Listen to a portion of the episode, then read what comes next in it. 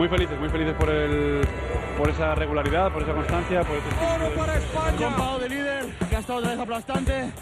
Y los demás sumando granitos de arena. Hemos todo el baloncesto, pero hemos ganado. La lleva Ana Cruz, línea divisoria, va a lanzar. ¡Dentro! ¡Dentro! ¡Dentro! ¡Dentro! Se me ha parecido la Virgen y, y nada, muy contenta. Me volví loco el primer día que pisé la cancha, no me volví loco. Dije que venía esto, la puta. Lo dije, ¿eh? Dije que venía esto.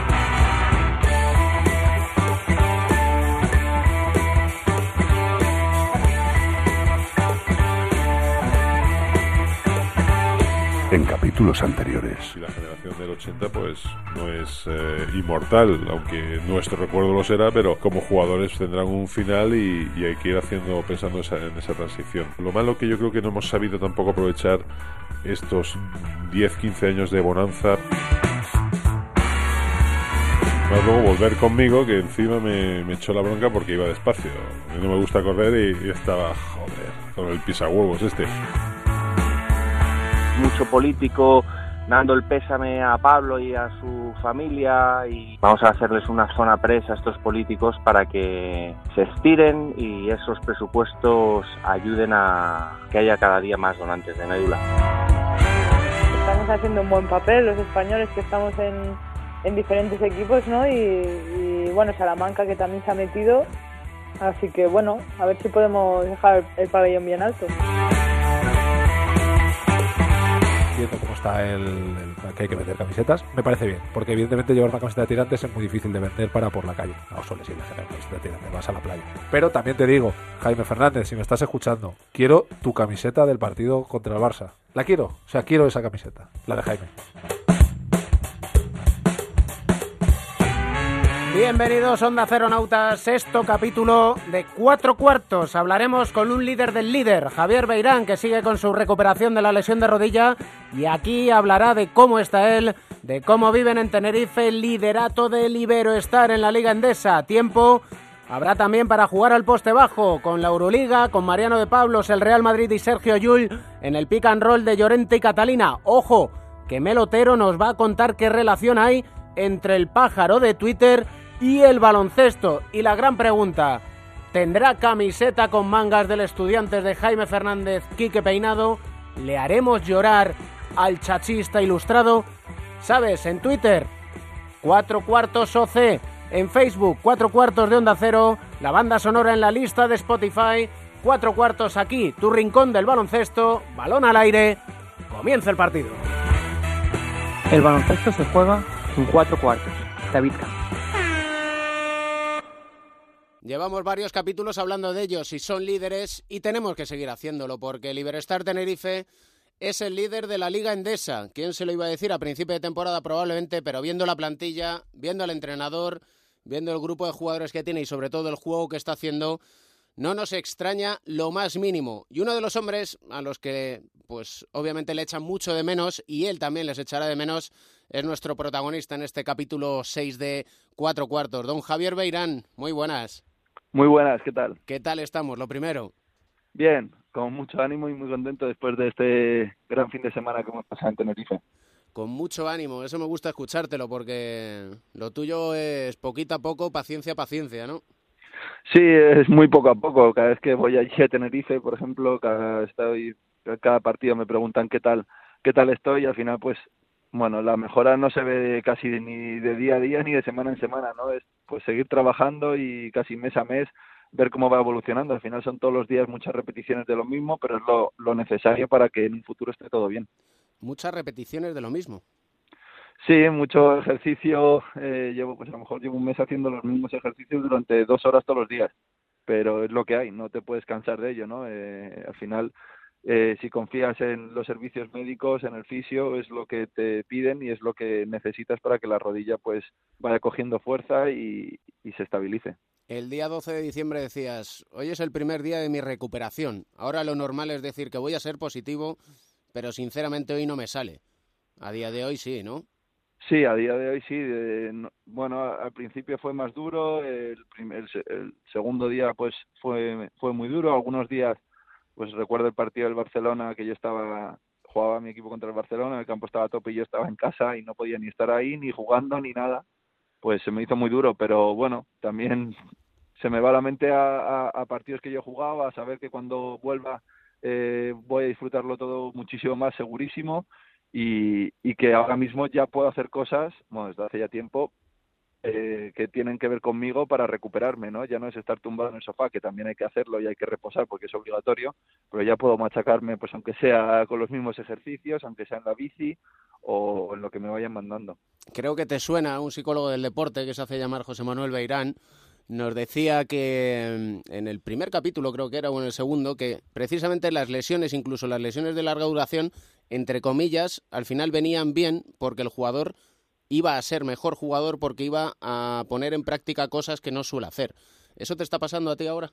Eh, bueno, creo que, estoy en el camino. Todavía no he podido, por ejemplo, ir a, o no he empezado a hacer balón y creo que voy a tener muchos meses pues para mejorar cosas de, mi juego que quizás nunca tenemos ese tiempo para, para hacerlo, ¿no? En verano, que es el momento donde más posibilidades hay de, de, hacer cosas que durante el año es imposible, pero aún así son dos meses, también hay que descansar, hay que hacer otras cosas y ahora voy a tener pues cinco o seis meses o, por ahí para entrenar todas las cosas que, que creo que necesito y, y, ya no solo el juego físico, ¿no? También el, el, mental, el ver, no sé, yo viendo los partidos siempre, ahora que lo veo desde fuera, pues veo que puedo hacer muchas cosas y, y ya las hacía y creo que, que las voy a seguir haciendo y, y que añadiré más, ¿no? Y, y al final verlo desde fuera lesionado y pues te hace verlo de otra forma y analizas todo un poco más y yo creo que me puede venir muy bien. Y sobre todo, supongo que al final eh, vas aprendiendo cosas que incluso estando dentro del, del campo, del parquet, ni tan siquiera te das cuenta, ¿no? A lo mejor. Sí, se vive muy diferente desde fuera. Bueno, yo llevaba 10 años a nivel profesional, al principio jugaba menos en estudiantes, pero a nivel, desde que debuté, creo que ya son 10 temporadas o por ahí y al final nunca tienes esa pausa o ese tiempo de poder ver los partidos, ya no solo el tuyo, los de otros, eh, tranquilo, ¿no? Y, y, sin fijarte a lo mejor más en lo que es tu juego, tu posición o tu equipo. O sea, al final ahora tengo tiempo para, tengo muchísimo tiempo pues para ver a mi equipo, para verlo por la tele cuando juegan fuera, para para ver otros partidos que a veces pues por entrenamientos etcétera no puedes y yo creo que de todo eso estoy también aprendiendo no y, y lógicamente no lo cambiaría por jugar pero es lo que me toca ahora y lo y de lo que tengo que sacar eh, algo positivo y, y, ventaja. Y viendo la clasificación, ¿eh? sí, bueno, ya llevamos un par, un par de semanas disfrutando cada, cada lunes viendo la clasificación y, y además ahora ya sacando pues dos partidos, por ejemplo, al Real Madrid que, que lleva un partido menos, ¿no? Entonces era un, un liderato bueno, eh, diferente, porque con lo de un partido menos pues nunca se sabe, pero ahora ya le sacamos dos, eh, dos al Valencia también, que también tenía un partido menos creo, y, y bueno, eh, aguantando ahí arriba. ¿Se puede pensar en grandes cosas? Bueno, creo que estamos en ello, ¿no? Tanto, bueno, en la Champions el miércoles jugamos un partido importantísimo eh, para pasar a, a, la, a, los cuartos de final ya y, y luego en la Liga, pues bueno, eh, entre comillas, una pena que, que se hablaba los, hace unas semanas, ¿no? Que la Liga no, eh, a lo mejor se hablaba de una Liga sin playoff, ojalá fuera este año, ¿no? pero pero es muy difícil luego ojalá pues consigamos estar por ejemplo entre los cuatro primeros aunque creo que es muy complicado pese a que vayamos líderes porque eso yo creo que jugar en casa dos partidos de playoff podría ser eh, muy divertido para nosotros pero ya solo lo que estamos haciendo ahora el otro día salía un artículo que en, en los últimos 10 15 años creo que solo cinco equipos habían sido líderes a estas alturas no y eran pues los equipos con muchísimo presupuesto y que han jugado Euroliga. Y, bueno eso creo que es que es mérito y que se hable de otros equipos no no solo de, de los que siempre están ahí de los que tienen Euroliga a veces hasta por por por convenio y, bueno que haya oportunidades para otros equipos. Es que eh, fíjate ahora decías lo de los playoffs me imagino una liga regular sin playoff que terminara cuando se cumplieran las 32 jornadas. El Tenerife tiene 17 victorias pero es que el séptimo que es el Gran Canaria tiene 14 Sí, sí. Este año eh, habría más nerviosismo ya viendo que cada vez queda menos y, que fuera así, ¿no? Hace poco me preguntaban a principio de temporada si era posible una especie de, de Leicester en la ACB y yo dije que es imposible y lo sigo pensando por el hecho de los playoffs. No sé si es mejor o peor para el espectáculo, pero eh, no lo veo posible que un equipo pues como el Iberostar Tenerife o ojalá, ¿no? Pero como, no sé, eh, eh Andorra eh, juegue tres eliminatorias a tres y cinco partidos y consiga llegar a la final ganando a, Madrid, Barcelona, Vasconia. No, yo creo que es imposible ahora mismo. Por al final el cansancio, el presupuesto, los jugadores hacen mucho, ¿no? Y, y este año sería muy bonito, yo creo, como dices, el séptimo es el Gran Canaria, sexto va Unicaja, llevan 14 y estarían solo a tres eh, del primero, ¿no? Y, estaría eso muy muy apretado, sabiendo que quedan pues todos los enfrentamientos directos. Em, aparte, yo no sé si tú quitarías los playoffs o no, pero em, ¿qué,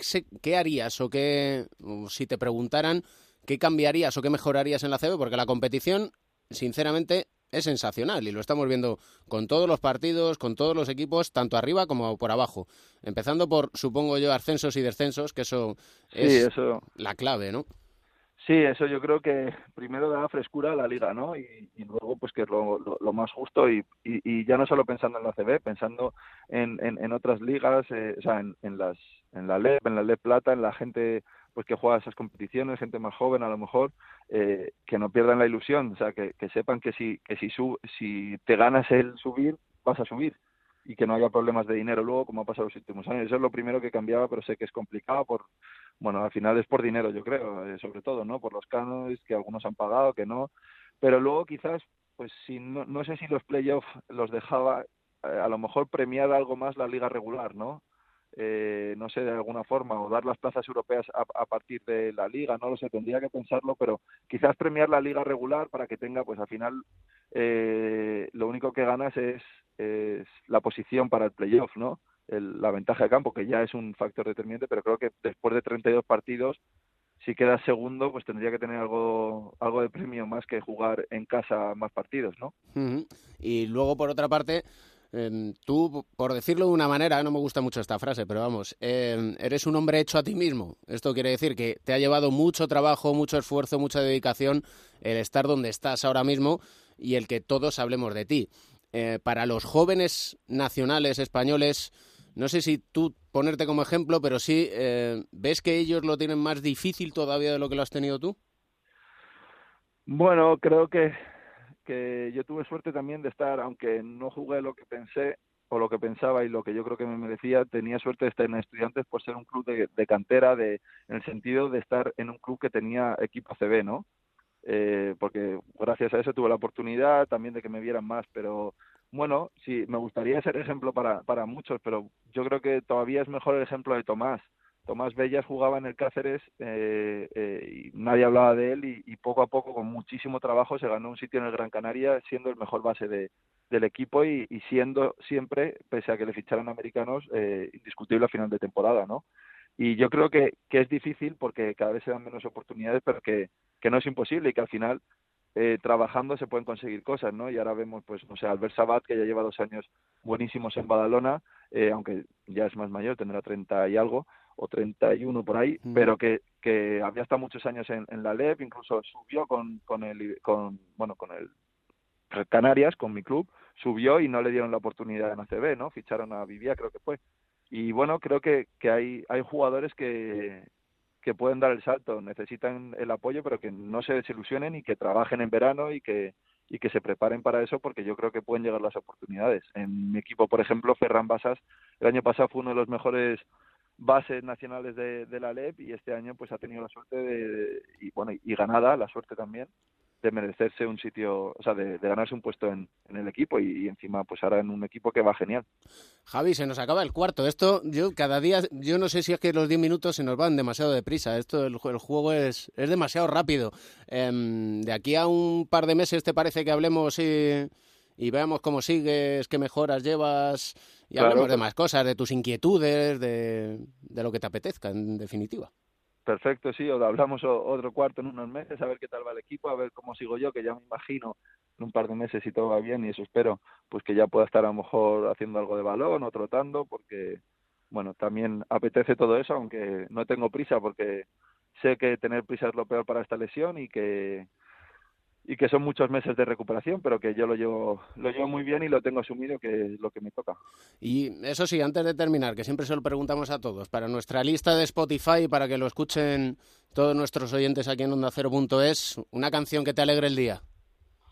Eh, cuando éramos reyes de Quique, de Quique González, además el título va, va bien ahora conmigo. Va que ni pintado, que diría aquel. Don Javier, un placer, que me alegro que vayan muy bien las cosas, que te echamos de menos en las canchas, aunque ya sabes que siempre, siempre estamos pensando en ti, ¿eh?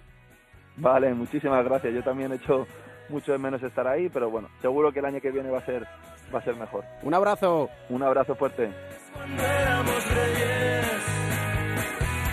El arte de vivir detrás de una canción, dos chicas calentándonos la habitación. Y de repente oí, hey, suban al avión, y no hubo más remedio. Y no se muevan de su asiento, que ahora es tiempo para disfrutar el vuelo. Termina el partido de baloncesto en Tenerife con la victoria local, Yendi. Así es, Tenerife 75, Real Madrid 64. Basconia 71, Valencia Basket 63. Solo digo y recuerdo una cosa, ¿eh? y es que el Barcelona, que ha ganado esta mañana con apuros, el local Murcia 73-70, es quinto. Te quedan 10 jornadas para cerrar esta fase regular, pero de momento Tenerife primero, que lo iba a decir, segundo Basconia, 17 victorias el Tenerife, 16 Basconia, con 15 están el Valencia, el Real Madrid y el Barcelona. Cada maleta cerrada, cada uno de mis amigos me esperan en la antesala. No sé con qué tipo de jugada nos van a deleitar hoy en el pick and roll, o mejor dicho, en el bloqueo y la continuación, porque como me escuche, que de hecho ya lo ha hecho José Luis Llorente decir pick and roll, me va a broncar como si él fuera el coach, el líder. Joe Llorente, ¿qué tal estás? ¿Qué tal? Muy buenas, hombre. Pepe Catalina, muy buenas. Hablemos español, por favor. ¿Qué necesidad hay de, de emplear anglicismos o directamente palabras en inglés cuando podemos emplear palabras en español? No hay ninguna necesidad. Marquemos jugada, y la jugada es la L o la L de Jules y la RM del Real Madrid, porque no es que vayamos a ser ahora ventajistas, sino que ya lo llevamos comentando desde hace mucho tiempo. ¿Está el Real Madrid también verdad, o no? David, para que ve... Cuenta la... La verdad es que en la edición, grabación del capítulo 4, ya José Luis Llorente y Pepe Catalina dijeron, ¿por qué no hablamos del Madrid? Y dije, no, todavía no, hombre, hay que hablar de otras cosas. Semana después, ¿por qué no hablamos del Madrid? No, hombre, hay que hablar de otras cosas. Y ya me he rendido, a la tercera va la vencida, Pepe Joe. Ya, pero es más, es más cosa de Joe eso, ¿eh? Yo, yo, yo, no, yo no lo he No, dicho. Lo que, pasa, lo que pasa es que como Joe es el base y yo soy el que continúa en el bloqueo, hago lo que él diga, básicamente, vamos.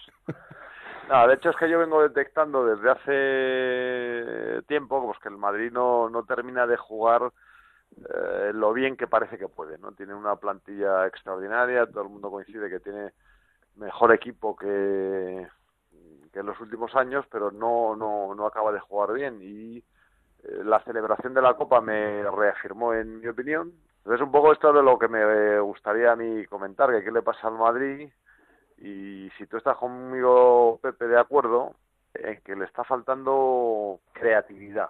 Es más previsible, bajo mi punto de vista. Es un equipo que tiene, yo creo, muy focalizadas sus fuentes, digamos, de anotación, sus fuentes de peligro. Más o menos está como muy en el guion, o, o por lo menos así, así luce, ¿no? No quiero decir con esto que a lo mejor eh, no coincida con la realidad, con lo que quiere Pablo, pero al final está como todo muy eh, llamado a que pase de una manera, ¿no? Y al final eh, está todo como muy canalizado, siempre en las mismas manos y, y nunca, mejor dicho. El Real Madrid ha estado ya caminando eh, sobre, digamos, el fino, el fino hilo de los equilibristas durante un tiempo. Digamos que un poco el tiempo ha puesto las cosas en su sitio, ¿no? Pues hay algunas cosas que como madridista me preocupan, que si el equipo depende demasiado de Yul y Yul también está en algunos partidos, ya sé que en otros ha entrado y ha metido 19 puntos en el primer cuarto o algo así, pero como demasiado desconcentrado durante todo el partido. También sé que la temporada es muy larga y que esta es una situación nueva y que Yula espera como al final para apretar. En ocasiones también al final puede ser tarde. No sé esto qué te parece. Puede ser que hay veces que cuando quieres no puedes, y eso ha pasado ya, ¿eh? Como equipo le está pasando. Eh, se han acostumbrado hacer un poco de, de, de, ir apretados, de dejarlo un poco todo para último cuarto, sobre todo en partidos de Liga Andesa, ¿no? Cuando vienen de Euroliga.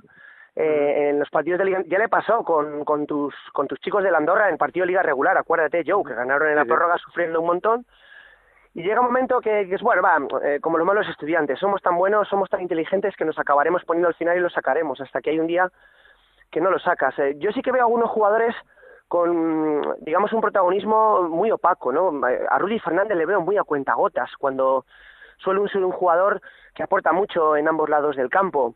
Yo creo que es uno de los problemas que tiene el Madrid, pues Rudy está extraordinario en defensa, si te fijas un poco, yo creo que él también, como está muy desacertado en ataque, se está esmerando en esta faceta, incluso en general juego. Pero claro, si no tienes el chacho y si eh, y si Jules está intermitente y si Carroll no tiene el día, pues es que el Madrid está cojo, el Madrid ¿Sabes lo que pasa? Que que yo, yo creo, eh, Joe, que el Chacho generaba mucho para los demás sin tener él que meter. Y Yul mete, y Yul genera porque va a meter. Y yo creo que esa es un poco la diferencia. Yul es muy agresivo en el sentido que él va a ir a canasta, le va a salir gente y va a generar ventajas de una manera automática, pero el Chacho era un poco en la línea de lo que tú has eh, puesto sobre la mesa este debate, muy creativo. Aprovechar, aprovechar que viene la rotación, ¿eh? Bueno, pues lo- por último, yo creo que Randolph cada vez se sale más a jugar fuera y que también este es otro problema. Eso es verdad. Madrid, Y, no y por ahí y por ahí podríamos encauzar el serial capítulo 7.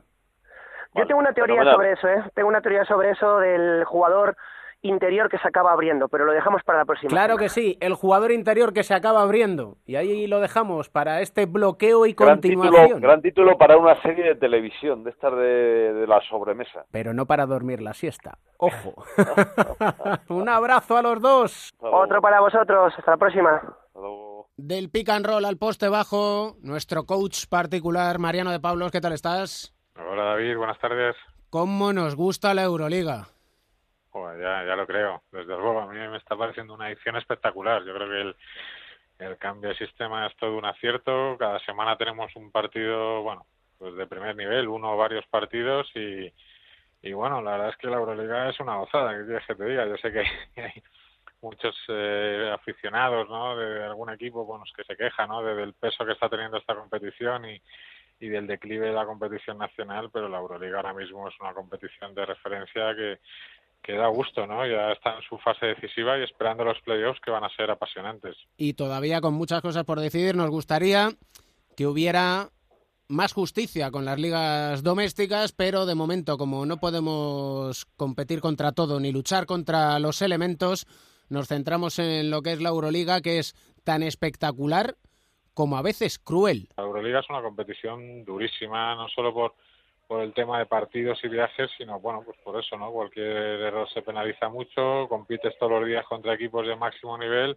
y yo creo que castiga más incluso mentalmente que físicamente, ¿no? Es, es lógico que haya que haya desconexiones. También se ha visto esta semana, bueno, pues en equipos como Valencia, que no juega Euroliga, pero ha tenido una semana muy dura de partidos, ese ritmo es infernal y pesa a cualquier equipo, ¿no? Cuatro equipos se destacan, Real Madrid, CSKA de Moscú, Olympiacos Fenerbahce y parece que hay otros cuatro equipos que están pugnando por al menos alcanzar el objetivo asequible que es estar en los cuartos de final y que los cuatro primeros sean los que se jueguen la Final Four, ¿no? Yo en ese sentido veo complicado el tema del Barcelona y vamos a ver Vasconia, ¿no? Me preocupa Vasconia porque tenía un margen para esa clasificación para los playoffs de cuartos que se ha ido comiendo, ¿no? En esta en esta segunda vuelta, ¿no? Entonces, bueno, yo creo que entre Vasconia, Darusafaka, que es un equipo bien entrenado y con recursos, pues estará ahí la última plaza que, que dará acceso a esos playoffs que, bueno, que, que prometen, como decía antes, ser muy interesantes, ¿no? Porque nos pueden dar emparejamientos que a priori los cuatro equipos que van entre los cuatro primeros puestos pues son favoritos, pero ojo, ojo porque no van a ser nada fáciles. Así que no apuestas por ninguno, sí apostamos por Carlos Suárez como jugador de Euroliga. Desde luego, además yo creo que Carlos está teniendo una temporada dentro de, de ese cierto tono irregular de, de Unicaja, pues yo creo que Carlos es de los jugadores más estables, ¿no? Y aportando muchas cosas, no solo puntos y rebotes, sino bueno, yo creo que ya la veteranía, el tiempo pasa para todos y Carlos ya no es aquel jovencito o eterno joven, sino ya actúa y sabe comportarse, tiene una madurez en el juego que viene muy bien a su equipo, ¿no? No es el eterno joven, pero escuchándole uno siempre piensa que va a seguir igual de joven porque hacía tiempo que no me reía tanto. Un abrazo, Mariano. Gracias, crack, cuídate. Querido David Camps, eres un pesado. Ya sabes lo que tienes que hacer, no llamar al pesado de Ignacio Marcha, sino llamarme a mí. Empezamos la encuesta. Nombre completo, Carlos Suárez. ¿Por qué el baloncesto? Bueno, el baloncesto me lo inculcó un poco mi padre, lo jugaba cuando era Cuando era pequeño él jugaba, le seguía y al final pues eh, de estar ahí todo el día yendo a verle jugar, pues al final me aficioné al baloncesto. Primer recuerdo del baloncesto, ir a ver jugar a mi padre.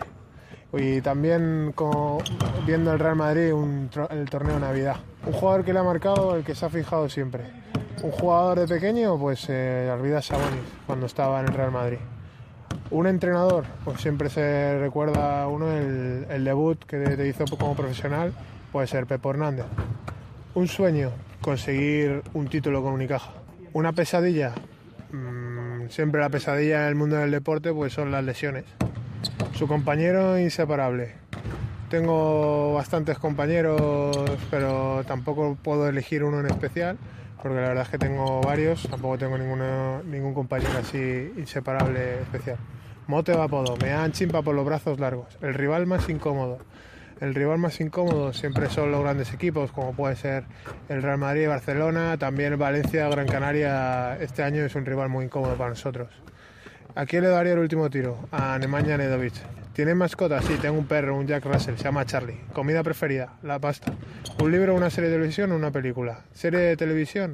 Eh, Narcos. ¿Una película? Eh, Mil Dollar Baby. ¿Un libro? Tampoco soy mucho de leer, así que no te puedo decir uno en especial. Una canción que la alegre el día. Puede ser la de Hoy puede ser un gran día. Hoy puede ser un gran día, plantéatelo así. Aprovechar lo que pase de largo depende en parte de ti. Día libre la experiencia para comenzar. Y recíbelo como si fuera fiesta de guardar.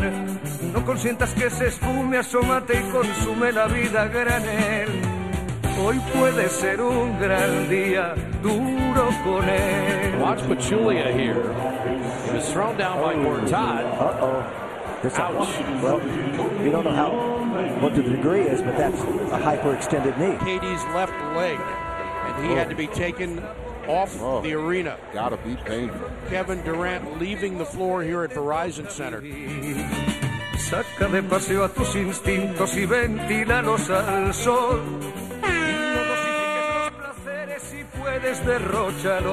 Ya llega aquí el tercer cuarto y como siempre nos gusta situarnos cómodos en nuestro diván de Beirán. Don José Manuel Beirán, psicólogo del deporte y medallista olímpico, ¿qué tal estás?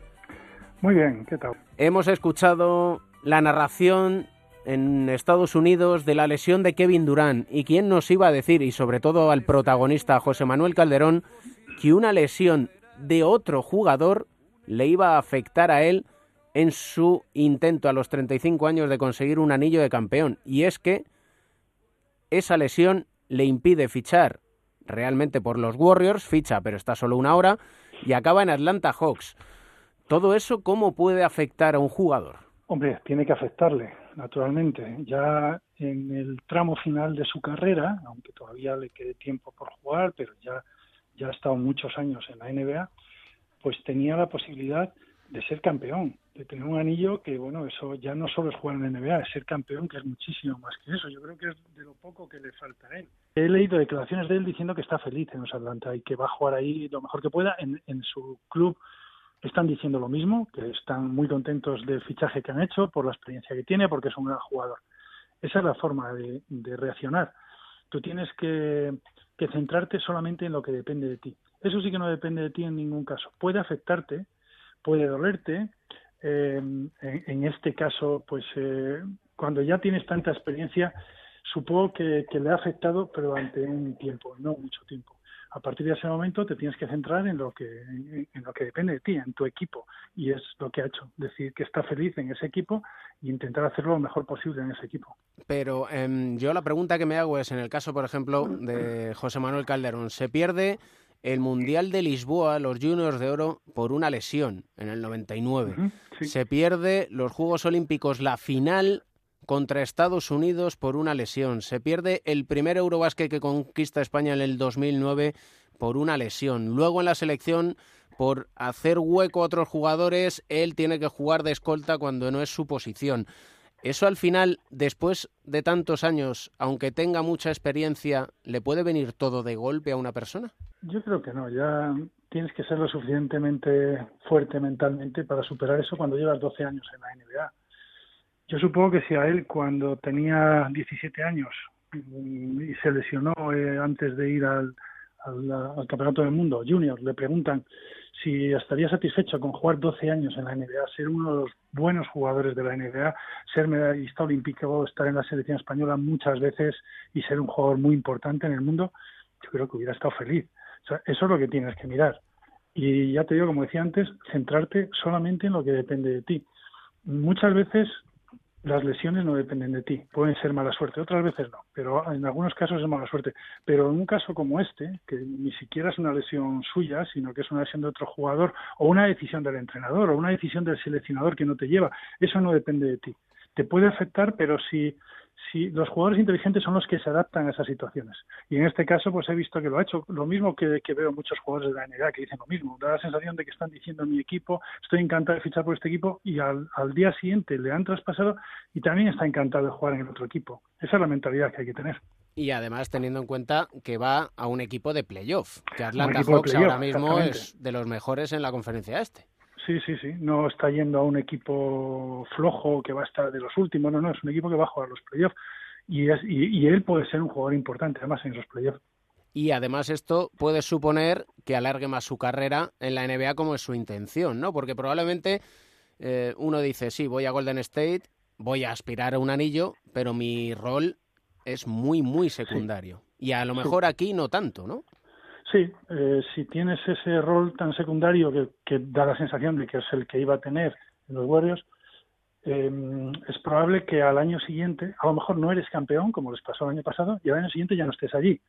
Y como que ya va a ser más difícil que juegues en otro equipo.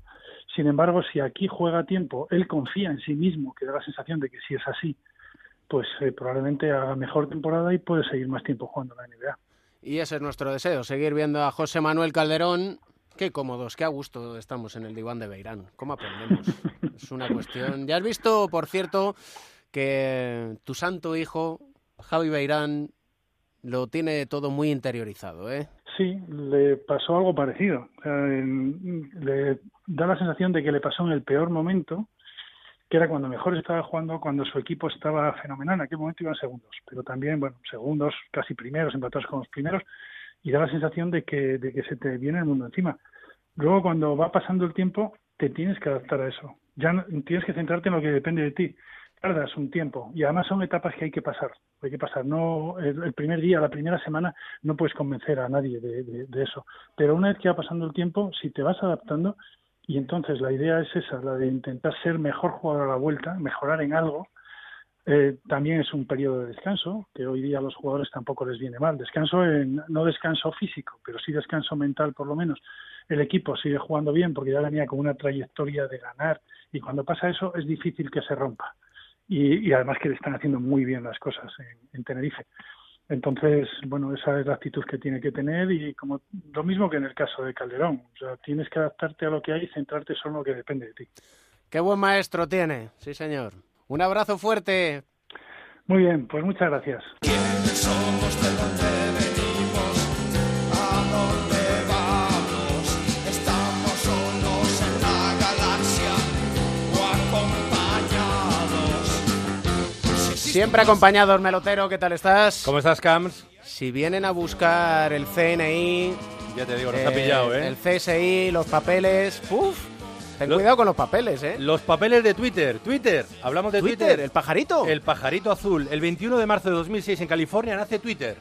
Pero hasta el 1 de marzo de 2012 nadie sabía cómo se llamaba el pájaro.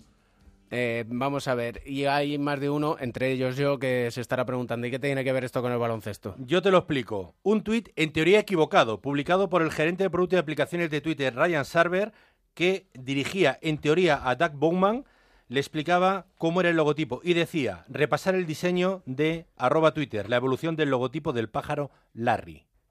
Pájaro, Larry, Larry, Larry, el pájaro. baloncesto... La vas pillando, ¿no? Larry Spriggs. La historia es sencilla, no va por ahí. Al parecer, los cofundadores de la plataforma son unos grandes seguidores de la NBA, en concreto de Larry Bird. Vamos. Y Larry, pájaro, todo cuadra. Solo tengo una pregunta. ¿Por qué no ver de onda cero? Correcto, porque... A ser de los ¿Por Celtics? ¿no? Si es de Boston, No lo sé. bostonianos. Eso queda para otro A día. ver si van a ser seguidores de los Lakers. En fin. Y ojo porque Twitter lo carga el diablo. O Twitter- mejor dicho, ¿quién usa Twitter? ¿Quién usa Twitter? Nos vamos a 2009, entonces Twitter tampoco era lo que es ahora, ¿no? Y Charlie Villanueva, el jugador dominicano que lleva ocho meses buscando equipo en la NBA, hizo un Twitter que cambió la historia para siempre. Titu tuiteó. En el vestuario, a escondidas para tuitear, jugando ante los Celtics, partido igualado al descanso, el entrenador quiere que seamos más duros, tengo que dar un paso adelante. ¿Por qué este Twitter fue tan relevante? Porque tuvo consecuencias. Porque David Esther lo vio, montó en cólera y seis meses más tarde sacó una ley que prohibía utilizar Twitter y las redes sociales durante el partido. Hay que estar centrado en el juego. Una anécdota. Popovich respondió a aquel Twitter. ¿Sabes qué dijo Popovich? Cualquier barbaridad. Genio y figura. Yo todavía estoy en el FAS. Mando fases y cartas. Algunas veces mi hija mira el móvil y me dice, papá, tienes un email sin abrir de las navidades del año pasado. Suerte tienen que el fax no vaya con sello. ¿Qué más? Bueno, pues Moraván Andorra. Somos fans de la cuenta de Moraván Andorra, Sí, ¿verdad? Sobre todo de uno en la Copa del Rey. Me encantó. La Copa del Rey. Se ve una foto de Luca Doncic mirando el partido y pone, a ver, señora Doncic, venga por él. El churumbel no puede ir a dormir tan tarde. Empezamos a las nueve y media. Es muy tarde, muy tarde. Moraván jugaba contra Real Madrid y querían quitarse de encima a Luca Doncic. Pero hay otro, hay otro que también me ha gustado. Del 25 de febrero, jugaban contra Obradoiro, perdían de 10 al descanso. Se ve un par de, una pareja de turistas viendo un mapa y el tuit dice, ¿dónde estará el camino a la canasta? Creo que ya lo tengo, cariño. Tenemos tiempo, 20 minutos todavía. Vamos, al final perdieron después de dos prórrogas contra el Obradoiro.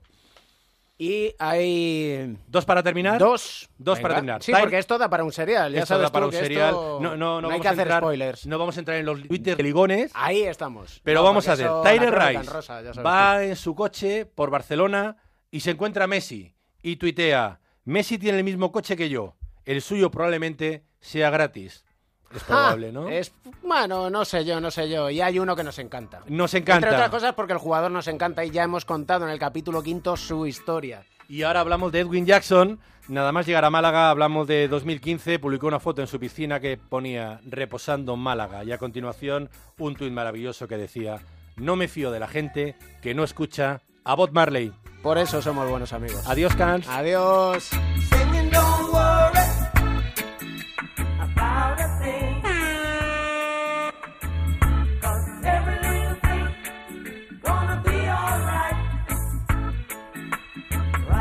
This morning, smile with the rising sun. Three little birds, it's by my doorstep. Rodriguez has actually shot three very well tonight. On the glass. Here the Sixers now out of the timeout. They set up. Austin Harper inside. Compliments of Sergio Rodriguez.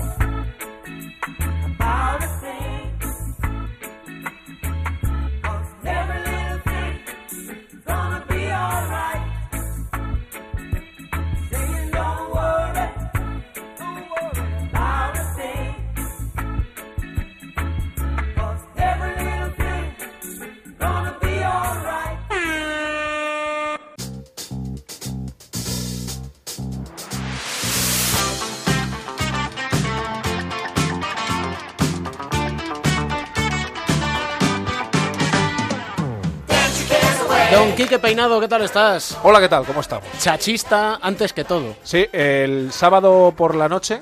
eh, Sábado vi el- loco. Vi el, me la jugué a ver a los Sixers a muerte, ¿sabes? Que es- era a las 12 de la noche, no era muy buena, pues tú sabes que yo los sábados, pues por lo que sea, a lo mejor porque tengo dos hijos, llevo sin salir desde hace 25 años. Me quedé a ver a los Sixers. Y los Sixers eh, jugaban sin pivots. Y luego Rishon Hall, que era el único que Mm. jugaba, se lesionó al comienzo del partido, con lo cual estuve a punto de salir yo de pivot. Y al acabar el partido hablé con Sergio y estas cosas las cuento, porque no sé por qué, pero bueno, yo creo que le dan mucho caché a tu programa y esto está muy bien. Y porque a la gente le interesa. Y hablé allí con, hablé allí con Sergio y tal, venga, tío, tal, para adelante, metió cuatro triples. Jugó bien, muy ¿eh? jugó muy bien. Jugó muy bien. Jugó muy bien, jugó 20 casi 30 minutos, tal, venga, chacho, tal, no sé, no sé cuántos, tal. Y le dije una frase de que me sentí como un padre de, venga, tío, si ya te quedan allí dos meses, aprieta, déjate la vida. Y luego, y luego lo pensé y digo, el muchacho dirá a veces, tenemos, tenemos buena relación, pero dirá a veces, la brasa que me da a mí este tío. ¿Sabes, ¿Sabes la realidad? ¿Qué pasa? Que lo agradecen. Sí, hombre, yo creo que le viene bien una, una visión un poco que ya, es- como estoy totalmente fuera del negocio, yo creo que le viene bien. Precisamente por eso. Precisamente por eso. Porque está harto de, el- la, la pelotita Claro. cuando la botan. No, Sí, que bien lo hace. esa- No, pero ellos necesitan. Claro, digo, aprieta, estás con la niña, luego ya te vienes, Claro. es el verano, ya está, tío. Y luego ya todo te vas a otro equipo. Y el, y, en el, y el año que viene yo creo que va a jugar en la NBA y en un buen equipo y va a ganar mucha. En un Es buen equipo, además. Sí, yo creo que sí. Te voy a leer una cosa, ¿eh? Venga. Por supuestísimo que sí. El orgullo es mío. En cuanto pueda, te lo doy. Ojalá pueda ser después de algún partido de playoff. Sí, sí, sí. Es, un- Es, es- es- es Jaime Fernández. es mi capitán.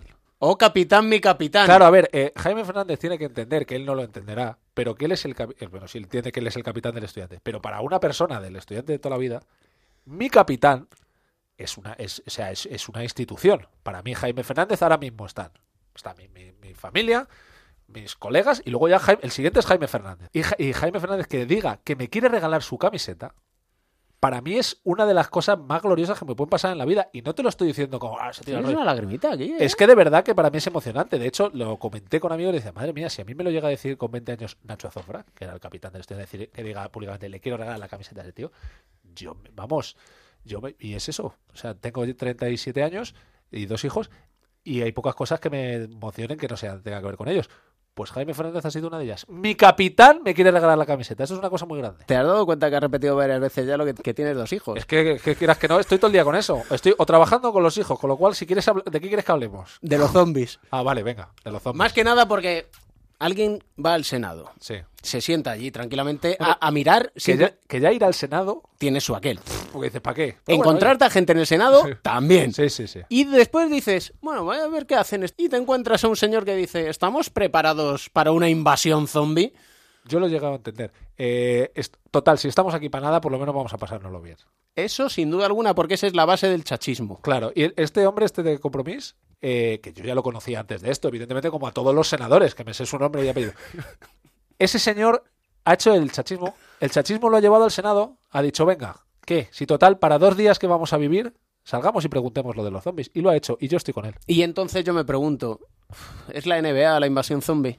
Pues la NBA es que, es que es que va a acabar arrasándonos a todos, tío. Es que es, es, es tal la maquinaria, es tal el dineral, es tal, harán el nuevo convenio colectivo que los jugadores se han, se han rebajado el dinero, digamos, del total que se, que se puede llevar, porque es que estaba también firmado ese convenio que los jugadores tenían por obligación que ingresar el 57% de lo que ingresara la liga. Es decir, los que más se tenían que llevar son los que juegan, con lo cual está muy bien porque son los que dan el espectáculo. Y ahora se lo han rebajado al 50% de la cantidad de dinero que hay allí, que son 2400 mil millones de dólares del último contrato, que tienen tanto dinero que han dicho, venga, el 50%, vamos a aumentar los sueldos más bajos, vamos a arreglarles el contrato a la gente de antes de este convenio, pero tú fíjate, es una negociación, ¿no? Pero decir, ¿cuánto dinero hay allí?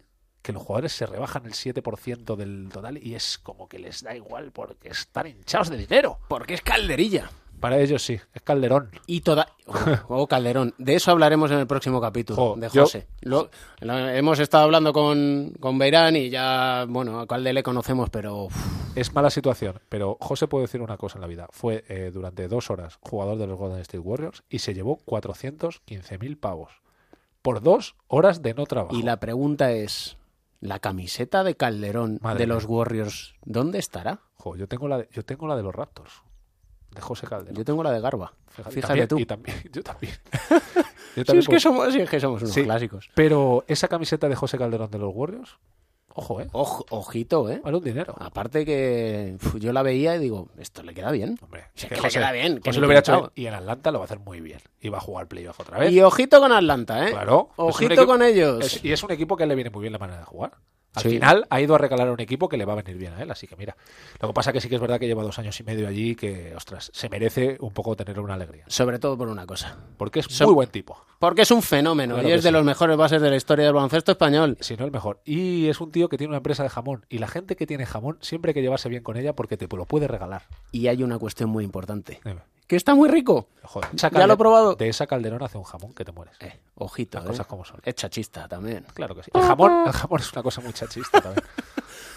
Tenemos que hacer una cosa. Dime. Aparecer en el Senado con la camiseta del chacho. Yo se la regalaría al tipo este de compromiso. Que aparezca allí un día con la camiseta de los Sixers, a tomar por saco. Díselo al chacho, a ver qué piensa de esto. Lo dejamos arreglado, yo te lo arreglo. Ah, y una cosa. Dime. Allí en la NBA, por cierto, al hilo de que van Sí. a arrasar con todo, ¿sabes que no tienen? ¿El qué? La jugada a cuernos. Claro, pero porque no había... A ver, yo se lo voy a explicar a la NBA. La jugada... cuer- ¿Se, se acabó el tiempo ya? Estamos en ello. Joder, pues nada, otra semana que nos explique la jugada. Vaya por Dios. Yeah. Cash money, heroes, private jets, polish. Tiempo para la crónica en rosa. Hola Pereiro, ¿cómo estamos? Yo nunca te he dicho de qué es esta canción, ¿no? ¿Por Eh, qué elegí esta canción? Esta canción no- es la que utilizó Michael Jordan el día que entró en el Hall of Fame para resumir su carrera. La que verdad tú me es que- miraste mal cuando te la... Yo, mirarte mal cuando miro yo mal. No, cuando te mandé la canción... Cuando me quito las gafas, si acaso. Cuando, cuando me... Uy, si la gente tuviera webcam aquí ahora. Bueno, No, lío, no. que tenemos aquí. Es pegadiza, es pegadiza, hombre. Como pegadizos son los Lakers, bueno, más que pegadizos los Lakers se pegan en, en la familia. Se pegan la entre familia. ellos. Se pegan entre ¿Qué ellos. ha pasado ya. con los Bass?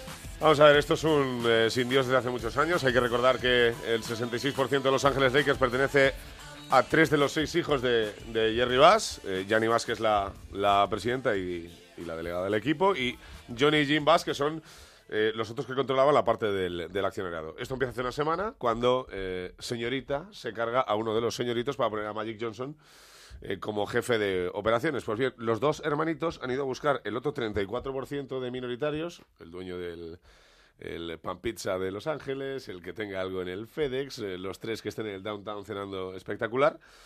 Y han intentado convencer de que había que hacer una moción de censura en las operaciones de, de Gianni Bass. Pues bien, de momento se para porque el abogado de Bass en la Corte Superior de Los Ángeles ha dicho lo siguiente, que son tres hermanos que solo comparten sangre y que dos de ellos están en incumplimiento habitual de sus deberes, cosa que hacen desde muchos años. Por lo tanto, estos dos van a ir fuera, Jin y Johnny, y se va a quedar Gianni prácticamente sola. No pasan estas cosas cuando hay una herencia de por medio, dinero, Bueno, propiedades. pero es que la herencia de, de papá quedó exactamente entre siete personas al mismo tanto por ciento. Lo que pasa es que los Lakers solo le dejó a los tres que tienen carrera. Los otros los tres son vividores como tú. A ver si vamos a tener que cambiar la sintonía de la crónica en rosa y poner dinastía. O Cold Case. O Dallas. O, o o Dallas otra vez. Yo qué sé, lo que tú quieras. El, eh, la semana que viene te traigo una de dos novias, como tú. A ver si te parece bien. De dos novias. Uno que las, tu- que las tenía, las dejó de tener y ¿Y tiene algo, alguna relación con el apellido de un compositor de bandas sonoras? Sí, señor, que hizo Jurassic Park. Adiós, Pereiro. Adiós, adiós, adiós. Y de la crónica en rosa a nuestro cierre, como siempre, nuestro rincón de Mateo. Papá de Mateo, Edusel, ¿qué tal estás? ¿Qué tal? Muy buenas, ¿cómo estáis? ¿Cómo está Mateo? Pues eh, es un titán, ahí está, en el, en el, en el cole, un fenómeno. Así En que el nada. cole. Sí, sí, sí, muy bien, muy Esa bien. es muy la mejor de las noticias. Sí, sí, sí, sí, eso es lo mejor, lo mejor. Ciencia Qué ficción. peligro, que tiemblen, que tiemblen en el cole. Sí, sí, sí. Y, ahora poco a poco lleva cogiendo un balón de básquet, así que, ojo, cuidado, ¿eh? ¿Y Cuidado. al estilo Carry o...? No me atrevo a encasillarle de momento. Ahí no estamos, ahí estamos. Que juegue, que es lo principal. Sí, y que se divierta, que Y es lo tanto que es lo sí. importante. Cosa que no está haciendo, por ejemplo, un hombre al que a mí personalmente me gustaba mucho y que es una historia, tu historia de superación, Festus Cecily. Sí, es un jugador de estos secundarios, de rol muy definido, ¿no? A lo mejor podría, que el año pasado, bueno, los años anteriores ha sido eh, con el anillo de los Warriors, eh, me pareció una pieza importante de estos que siempre suma en la cancha y fuera, ¿no? Podía haber sido una especie del Ronnie Turiaf de los Lakers de, de Pau Gasol, Lamar Odom, Kobe Bryant, ¿no? Que bueno, está pasándolo mal, este año todavía no ha jugado en los Warriors, en los Blazers, y parece que no va a jugar porque recayó de la rodilla y se va a someter a una cirugía muy particular, novedosa, pionera en el mundo de la NBA, que es eh, le tienen que injertar, hacer el trasplante de un cartílago de un cadáver, de, de un muerto. Madre mía. y bueno, a partir de ahí esa es la, la vía que se le abre para poder eh, volver a jugar en las canchas. Es algo que le pasó a un quarterback, eh, Carson Palmer, eh, que, que volvió a jugar cinco meses después. Y bueno, parece que, que bien, y es la, el clavo ardiendo al que se agarra el pivot de los Blazers. Y a ver si vuelve a sonreír, porque desde luego una imagen que le vi precisamente pues en la rueda de prensa cuando anunciaron que ya no iba a jugar más esta temporada en el que el pobre estaba realmente hundido, como es normal, ¿no? Sí, porque él ha firmado, firmó en verano un contrato de dos años que en el fondo era un uno más uno, con lo cual, ojo, le pueden cortar a final de, temporada los, los Blazers. Es un jugador que en la rueda de presentación se le presentaron como un monstruo de los rebotes, un animal, apenas tiene 26 años, tiene todo el futuro por delante. Y ahí, dentro de esta historia de superación, eh, es muy curioso. Él es un jugador que salió de Nigeria con 14 años, le mandaron con su tío a Estados Unidos para salir de allí eh, en busca de un mundo mejor. Eh, bueno, su tío se da la circunstancia que era un pediatra muy ocupado, con lo cual Festus prácticamente estaba todo el día solo. Eh, le, su tío le metió, inscribió un equipo de básquet eh, como para que hiciera amigos y se integrara en la sociedad. Resulta que él eh, no conocía nada del básquet ni el reglamento, le cortaron en el instituto eh, muy rollo película Michael Jordan, ¿no? No sabía ni las normas, no, sa- no sabía ni jugar. Y esto era con 14, 15 años. Un año después entró en, eh, en un equipo como ayudante de vídeo. Eh, él aprendió a ver a sus compañeros, empezó a empaparse de lo que es la dinámica del básquet, empezó a jugar poco a poco, ya empezó a tener ofertas para ir a una universidad y acabó en, en, Valde- en Vanderbilt y bueno, pues él de ahí ya luego dio el salto al NBA y luego es un jugador que está muy involucrado en causas sociales, en, en, volver a sus raíces en África, porque él siempre dice que hay que apoyar al continente africano porque quién sabe si son palabras suyas si el próximo Mark Zuckerberg estará allí, ¿no? Y quién sabe si el próximo gran genio está allí, así que está siempre muy volcado en estas iniciativas. Para cerrar, ¿qué nos tiene preparado Mateo? ¿Qué música? Bueno, pues vamos a apostar por eh, T-shirt Weather de Circa Waves. No tiene ningún sentido el que apostemos por esta canción hoy, pero bueno, es una canción que da cierto buen rollo y así que le deseamos a, a Festus Efeli que se recupere pronto. Sí que tiene sentido. Es la canción de Mateo, la que nos alegra el día, la que nos alegra Sí. la semana.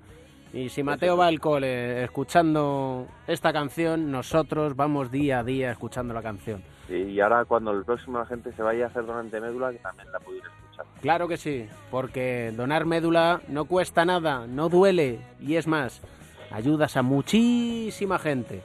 Gracias, papá de Mateo, un abrazo fuerte. Y a vosotros, un abrazo. Fin al capítulo 6 de esta historia que ya sabes continúa semana a semana cada lunes a partir de las 8 de la tarde en onda 0.es.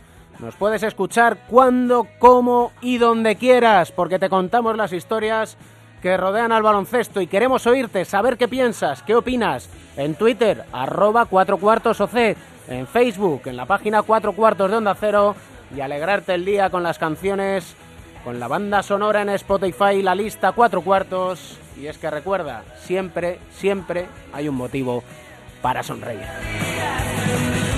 El baloncesto se juega en cuatro cuartos. David Camp.